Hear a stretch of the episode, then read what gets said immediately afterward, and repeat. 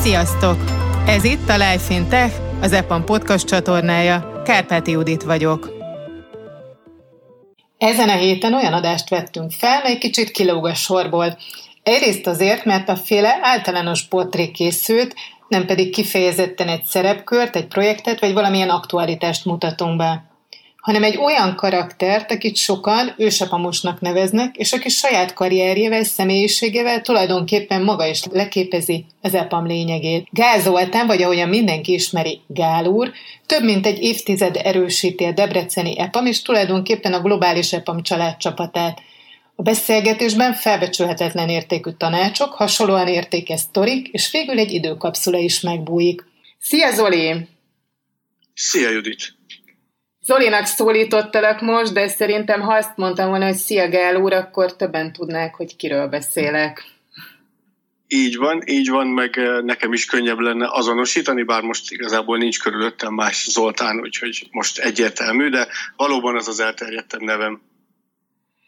Gyakorlatilag ez a Gál úr megszólítás egy ilyen fogalmat is takar, mert hogy ahogy a többiekkel beszélgettem, úgy emlegettek, mint ős epa most, ami bármit is jelentsen, meséld el, légy szíves, hogy hogy alakult ki ez, hogy, hogy mit jelent az, hogy ősepa most, tehát milyen régóta vagy ott, sőt, kezdjük még régebről, akár a gyerekkorodtól, hogy honnan indultak az IT érdeklődésed, milyen tanulmányaid voltak, hogy jutottál el az EPAMig, és aztán majd átevezünk az EPAMos vizekre is kicsit később. Kicsit, kicsit nagy korszakot ölelünk fel, mert idén már a 38. évemet taposom. Az IT érdeklődésem szerintem nagyjából úgy indult, mint mindenkinek, akinek hozzáférése volt uh, informatikához, hogy Commodore tűnt fel például a rokonságomban egy, meg hál' Istennek volt egy speciális program is az általános iskola alsóban is, és már tanítottak nekünk basic programozást képzeld. És így elég könnyű volt. Tehát azok a játékok is lekötöttek, de mellette például a zöld sárkányos könyvből tanultam programozni, akkori sprite grafikát, ilyeneket, aztán ez így végig is követte az életemet később is, sosem távolodtam el az informatikától, igazán, bár eléggé szeretem a hardvereket is bütykölni, nem csak a szoftvert, ugye szerintem pont emiatt a, a komplexitás miatt. Mentem én egy elektronikai műszaki szakközépiskolába, a technikus is lettem, utána mentem, két egyetemet is megjártam a papíromért, van így BSC informatikus végzettségem is. Aztán igazából 2008-ban lettem hivatalosan informatikus állásszerződés, minden. Tesztelőként kezdtem a pályafutásomat, ami, amit azóta sem bántam meg, bár már sok minden mást is kellett csinálnom. Ez szerintem majd még a későbbiekben kitérünk rá.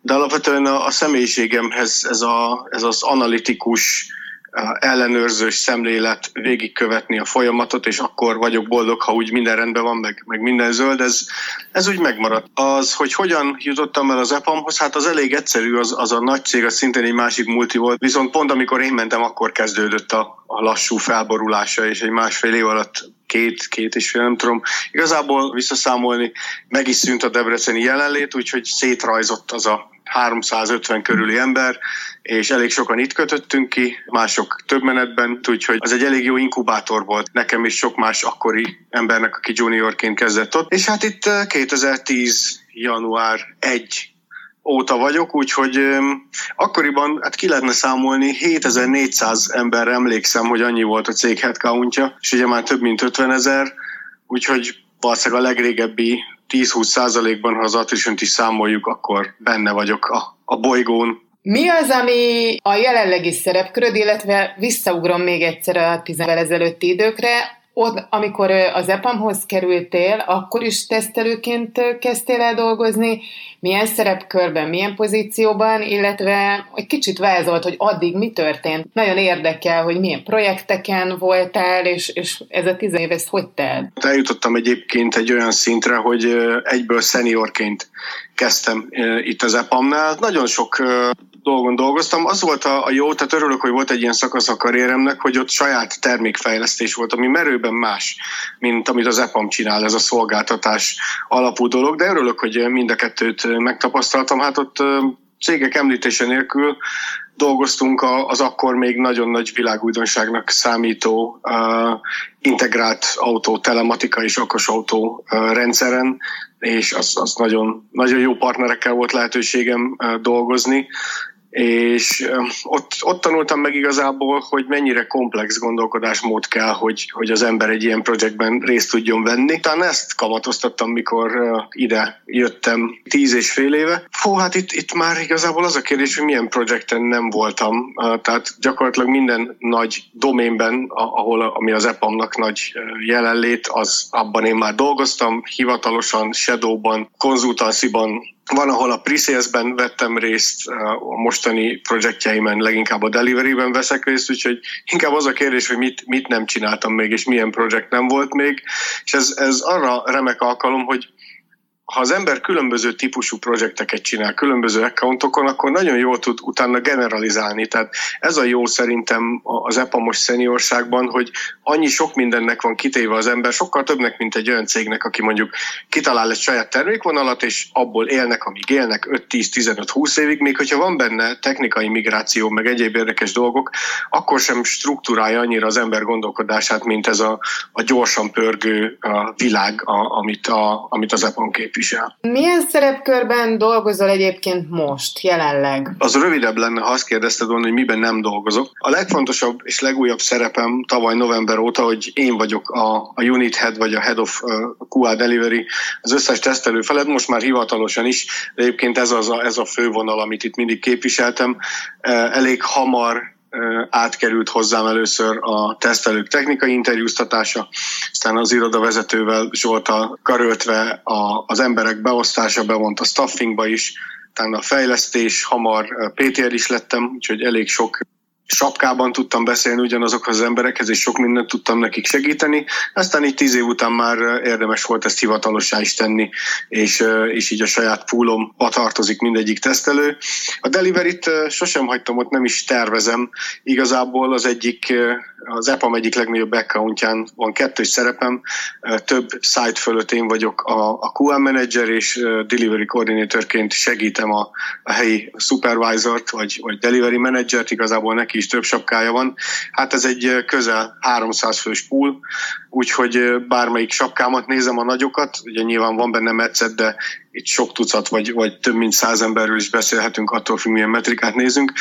Azon túl én vagyok a, a belső előrelépési folyamatban egy ilyen katalizátor, nem csak tesztelőknek, hanem fejlesztőknek és mindenki másnak is segítek felkészülni, átmenni a folyamaton. Aztán elég sok közös programom van az L&D részlegünkkel, nagyon sok programot dolgoztunk ki együtt, meg egymásra épülő programokat, hogy az emberek fejlődjenek, illetve az egyetemmel, Debreceni Egyetemmel való kapcsolat, meg a Nyíregyházi, most már egyetemmel való kapcsolat felvételt is annó én kezdtem el, és elég sok tárgyat először én tartottam, aztán más embereket bevonva.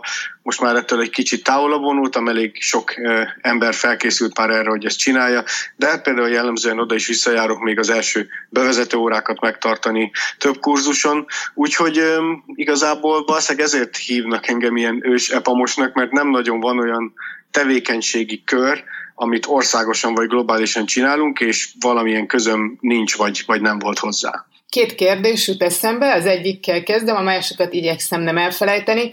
Vizuális típus vagyok, és mikor beszélgetek epamosokkal, akkor nagyon sokszor elhangzik ez a különböző sapkákat váltogatok, vagy többféle sapkát viselek, és így magamba úgy képzeltem el, mint egy ilyen hófehérke törpéjének a házában, mindenki mellett van egy fogas, és ezeket a sapkákat így cserélgetik, ezeket a kis sipkákat, viszont, hogy gyakorlatilag tegyem a kérdést, Mit jelent ez a gyakorlatban tényleg? Milyen metódus szerint tudod menedzselni a napodat, ha ennyiféle fajta feladatot kell ellátnod, illetve ennyiféle fajta szerepkörben állsz helyt?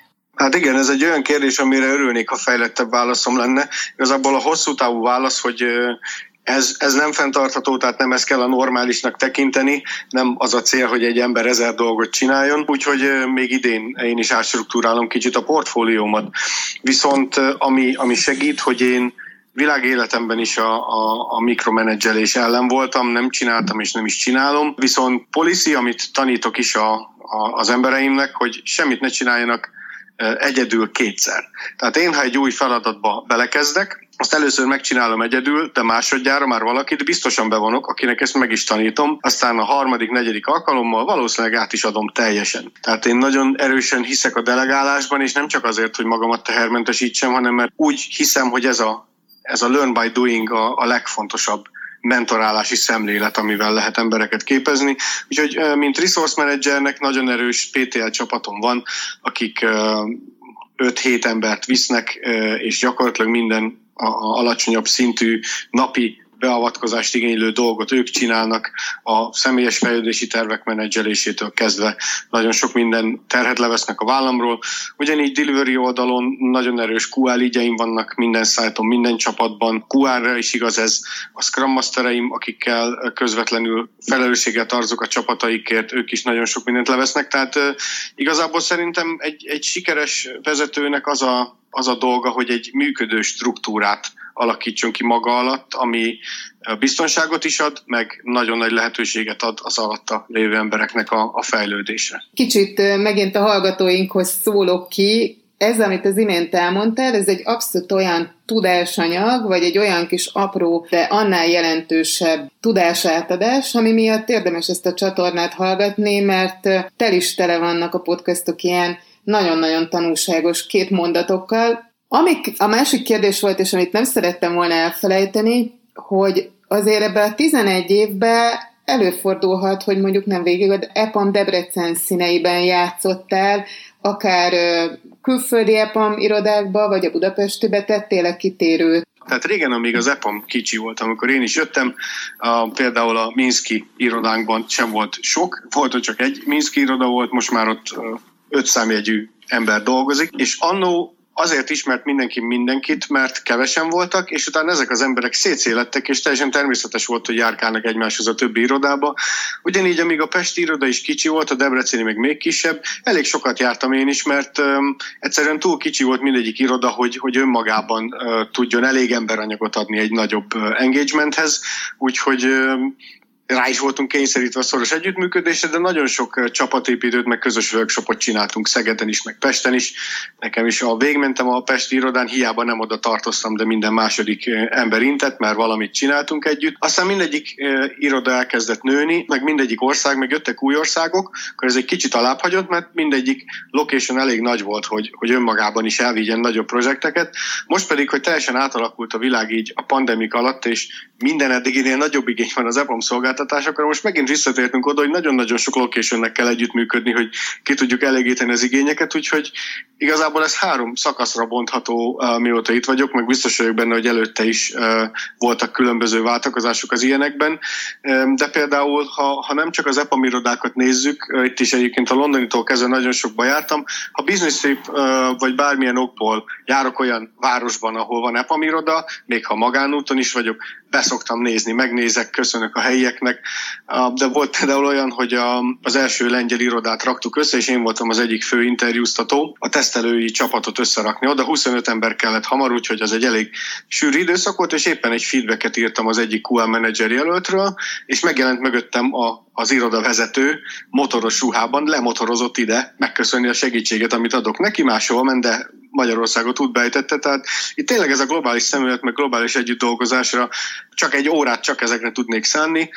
A, a legforgalmasabb évem szerintem 2016 volt, a, a mostani kliensemmel akkor kezdtem el dolgozni, és azért is csatlakoztam hozzájuk, hogy, hogy legyen egy globális QA stratégiájuk, és legyen egy QA menedzser, aki kézbe veszi ezt a dolgot, és kiépíti nekik. Itt egyébként ott 7-ről 60 főre növeltem meg a nekik dolgozó tesztelők számát kevesebb, mint két év alatt, úgyhogy ott sokat kell utazgatnom. Ott négy és fél hónapot voltam összesen külföldön, business tripeken, EPAM irodákban és kliens irodákban, úgyhogy az, hogy, az, hogy HR szempontból az ember hova tartozik, most, most sincsen nagy súlya, ha bárkinek máshol van dolga, kliens miatt, vagy, vagy akár magánélet miatt, az, hogy heteket van, aki hónapokat eltölt másik irodában, az, az nem, nem példanélkül álló, és Internal Mobility-vel viszonylag könnyen és gyorsan lehet mozogni, ha valaki világot akar látni, de szereti az EPAM-ot, nem szeretne váltani másik cégre, erre is van lehetőség, úgyhogy ez a kérdés szerintem ez, ez pontosan azért jó, mert nincs rá jó válasz az EPAM-nál, mert, mert nem értelmezhető, nem így működünk, nem location log módon gondolkodunk. A nemzetköziség magába hordozza az angol tudás. Szerintem ez egy nagyon fontos kérdés ma, mert sokaknak megvan mondjuk a biztos szakmai tudása, de esetleg bizonytalanok az angoljukban, de lehetnek egyéb más tényezők is a nyelvtudással. Neked hogy alakult ez egyébként? Az elejétől jó voltál angolból, vagy menet közben szedted ezt össze? hogyan tudtad úgy fejleszteni a tudásodat, hogy nyilván ezekhez a szerepkörökhöz, ezekhez a feladatokhoz ma már teljesen készségszinten használod. Hát az én kapcsolatom, kapcsolatom az angollal az, az valószínűleg most egy kicsit hosszabb választ adok, mint amire számítasz, de talán tanulságos lehet, főleg a fiatalabb hallgatóknak.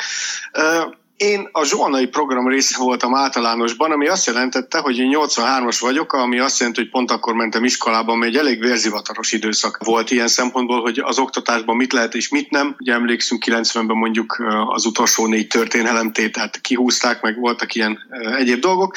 Viszont az én személyes történetemben ez azt jelentette, hogy elsőtől kezdve tanulhattam angolt, és már nem orosz, és abszolút nem ment, és nem is érdekelt, és végig budácsoltam belőle, aztán kaptam egy jó angol tanárt, aki fél év alatt olyan szintre hozott, hogy a szervezőkészségemnek köszönhetően le tudtam zsírozni az iskolával, a könyvtárral és a szüleimmel, hogy ilyen osztott költséges megoldásban a Newsweek-et járattuk külföldről, mert szerettem volna külföldi hírekhez is hozzájutni. Ami tudom, fura lehet egy általános iskolástól, de nekem az olvasás és a, a könyvtár meg az információhoz való hozzájutás mindig is fontos volt. És az angol nekem egy, egy olyan különleges világot jelentett, egy olyan típusú információforrást, ami nem hasonlított semmihez, amit addig elértem. Utána ez tovább folytatódott, nagyon sokat olvastam és olvasok azóta is angolul, és például középiskolában leszerveztem egy adag jezsuita misszionáriust Amerikából, hogy csináljunk egymásnak önképzőkört, mi középiskolások, akit érdekelt,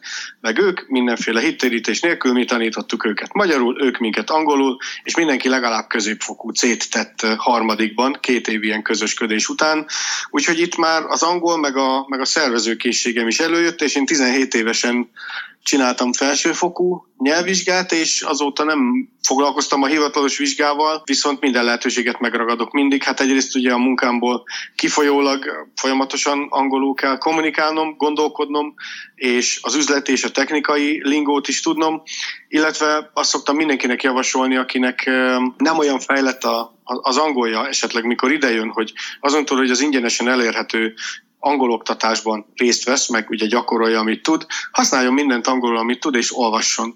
Akár egy műsorújságot a telefonján, a szoftvert, a számítógépén, és én azt szoktam mondani rám, az a policy, hogy csak azt olvasom magyarul, amit magyarul írtak, általában, vagy nagyon régről szerettem kiskoromból, például alapozgatós könyveket, és minden mást angolul olvasok könyveket, cikkeket, és így, így implicit fejleszti magát az embert, mert egy dolog a, a hivatalos angol oktatása, nyelvtani formákat megtanulni, de, de az élő nyelvet viszont gyakorolni kell, és azt szerintem gyakorolni kell a meetingeken kívül is. Előzőleg elmondtad, hogy milyen változatos munkákkal, helyszínekkel, emberekkel találkoztál, és ez persze magába hordozza számomra, hogy nem kérdés, miért vagy ilyen hosszan az EPAM-nál, de ezért nagyon örülnék, ha te magad is megfogalmaznád, hogy hogyan, hogyan tudnád ezt összefoglalni? Mi az, ami miatt egy karrier az EPAM-nál évtizedeken átível, és nem pedig váltogatja más munkahelyekkel valaki, illetve olyan is, hogy valaki váltogatja és visszamegy, de hogy miért marad valaki ilyen hosszan az EPAM-nál?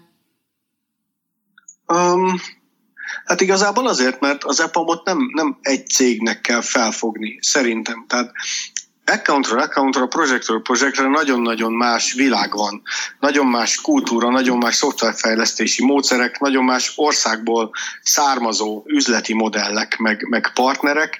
Tehát itt az EPAM-on belül, amikor valaki eh, accountot vált, vagy, vagy csak projektet vált, akkor az, az olyan, mint más embernek, aki kisebb cégtől mondjuk átmegy egy másik kisebb céghez.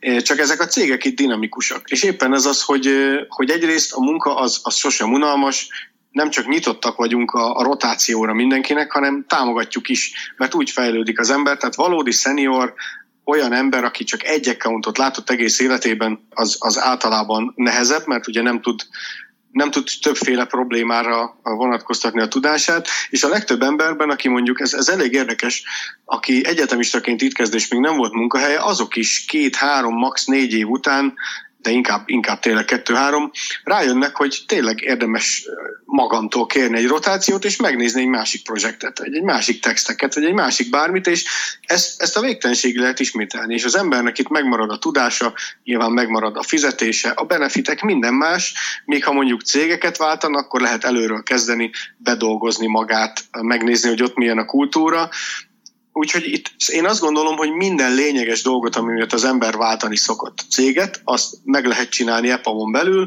úgyhogy, úgyhogy a stabilitás viszont megmarad.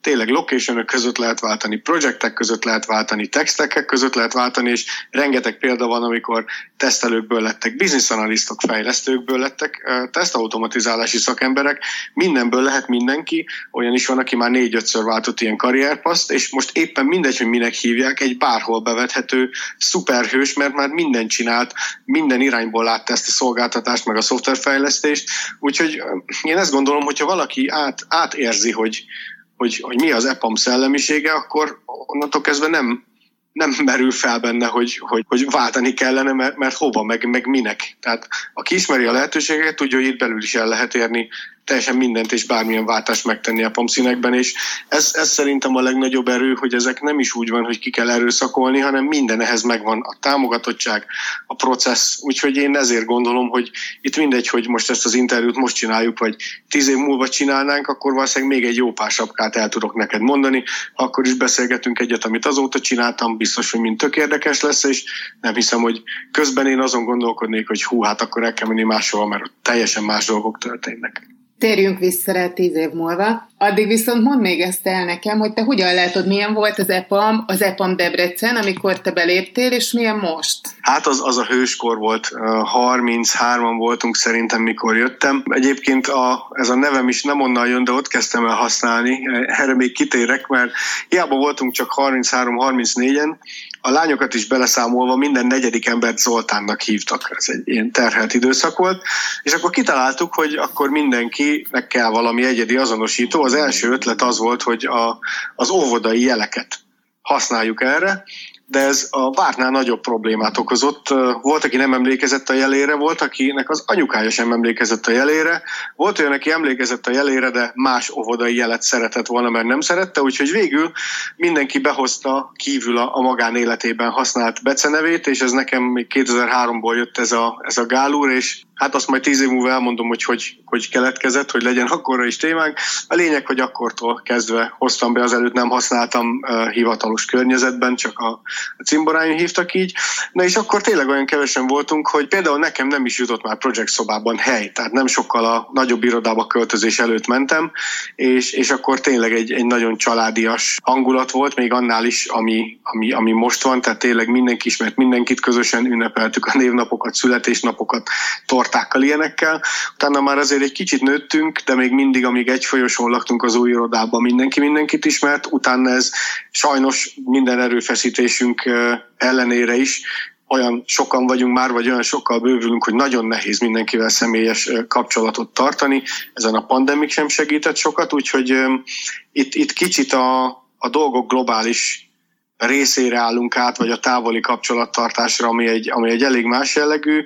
Én jobban szerettem, vagy jobban szeretem a, az ilyen kisebb családiasabbat, úgyhogy azon dolgozunk itt, akik régi motorosok az irodában, hogy ezt minél inkább átörökítsük erre az inflációs korszakára is a Debrecen irodának. Például ennek, hogy, hogy milyen most az EPAM, egy, egy Minszki kollégának a példát tudom hozni, hogy ő lemondta a mobil internet előfizetését, mert annyi EPAM van a városban, hogy mindig biztosan hatáskörön belül van egy, amerre ő mászkál a belvárosban, úgyhogy nem kell mobil internet. És azért ez kicsit más, mint ami, ami 10-11 éve volt, amikor jöttem, úgyhogy az, hogy mit jelent EPAMosnak lenni, arra minden évben más válaszom lenne, meg lehetne, de én nagyon élvezem ezt a változatosságot. Akaratlanul is nagyon jól alakítottad a dramaturgiát, mert szándékosan a végére akartam hagyni, hogy elmond, hogy hogyan lettél Gál úr. Az utolsó kérdésem az arra vonatkozik, hogy milyennek gondolod a jövőben az epamot. És akkor ez nagyon izgalmas lesz, amikor tíz év múlva összevetjük ezzel, amit most mondasz. Igen, ilyen elásunk egy időkapszulát, és ugye már a, az internet nem felejt, úgyhogy ez, ez ott lesz a, a világ végéig, és én nagyon meg kell gondolnom, hogy mit Úgy mondok. Van. Hát, Nagy a felelősséged, Gál úr. Igen, hát uh, Szerintem nagyobbak leszünk, tehát elég jól visszük ezt az akadályt, hogy, hogy kispályásból nagypályások legyünk. Úgyhogy én azt gondolom, hogy a globális brandé válás az, ami, ami nagyban változni fog. Itt nem, nem csak Debrecenről beszélek, hanem a, vannak városok, országok, ahol, ahol jobban ismert a nevünk, ahol mindenkinek van olyan ismerőse rokona, aki, aki epamos, viszont még Magyarországon is, is azt gondolom, hogy nagyon sok jó szakember van, akivel érdemes lenne tárgyalnunk, de még nem igazán hallott rólunk, vagy nem eleget. Úgyhogy ez az, amin, amin tudunk dolgozni, és kell dolgozni. Úgyhogy én azt gondolom, hogy egy, hogy egy még profibb cég lesz, még több irodával, amiben lesz kicsi is, meg nagy is, az, hogy hány országban leszünk, nem tudom, pontjáról lehet EPA most, most már. Ebben még esetleg annyi változás lehet, és akkor mondok egy merészet, hogy hát ha addig kiköltözünk egy másik bolygóra, és ott is lesz egy EPA miroda, aztán majd tíz év múlva megnézzük, hogy az egész naprendszert kolonizáltuk-e már, és EPA feliratú űrhajók száguldoznak-e. Um, minden esetre én abban biztos vagyok, hogy kevesebb értetlenkedő arcot fogok látni, ahogy járok a világban, és, és kihúzom magam büszkén, hogy epamos vagyok. Úgyhogy szerintem ez lesz, hogyha nem is azt mondom, hogy annyian fognak minket ismerni, mint mondjuk egy Intelt, egy Microsoftot, egy Facebookot, egy Teslát, egy SpaceX-et, de jóval nagyobb ismertségünk lesz a világban. Ugye ezen nem segít, hogy nem közvetlenül a, a végfelhasználóknak dolgozunk, hanem a nekik dolgozó cégeknek, de ha visszaköveted az elmúlt éveket, egyre több nem is azt mondom, hogy nyilvánosan vállalt partnerség, mert előtte is nyilvánosan vállalt partnerségek voltak, de nagyon sok partnerünk kiemel minket a többi beszállítója közül, és már ott van a logónk, és ott vannak az EPAMOS speakerek az ő belső eseményeiken, és így gondolom, hogy eljuthatunk még több emberhez, és akkor egyre több helyen találkozunk majd az EPAM logóval. Beírod a naptáradba 2031. június 15-e reggel 8.30-at? Beírhatom, bár úgy hagyományosan nem bízok abban, hogy mondjuk a, a kalendárom tíz évig tudja perzisztálni, úgyhogy inkább egy kockás füzetbe írjuk fel szerintem, és már most előre szólok, hogy lehet, hogy onnan is késni fogok, mert valószínűleg akkor is lesz 8 órakor egy kollom, ami nem biztos, hogy véget ér fél kilencig, ezért előre tíz évre az elnézésedet kérem. Köszönjük, hogy ismét velünk tartottatok. A következő adásig pedig olvassátok interjúinkat, cikkeinket a Life Intech blogon, és hallgassátok a korábbi beszélgetéseket itt a csatornán.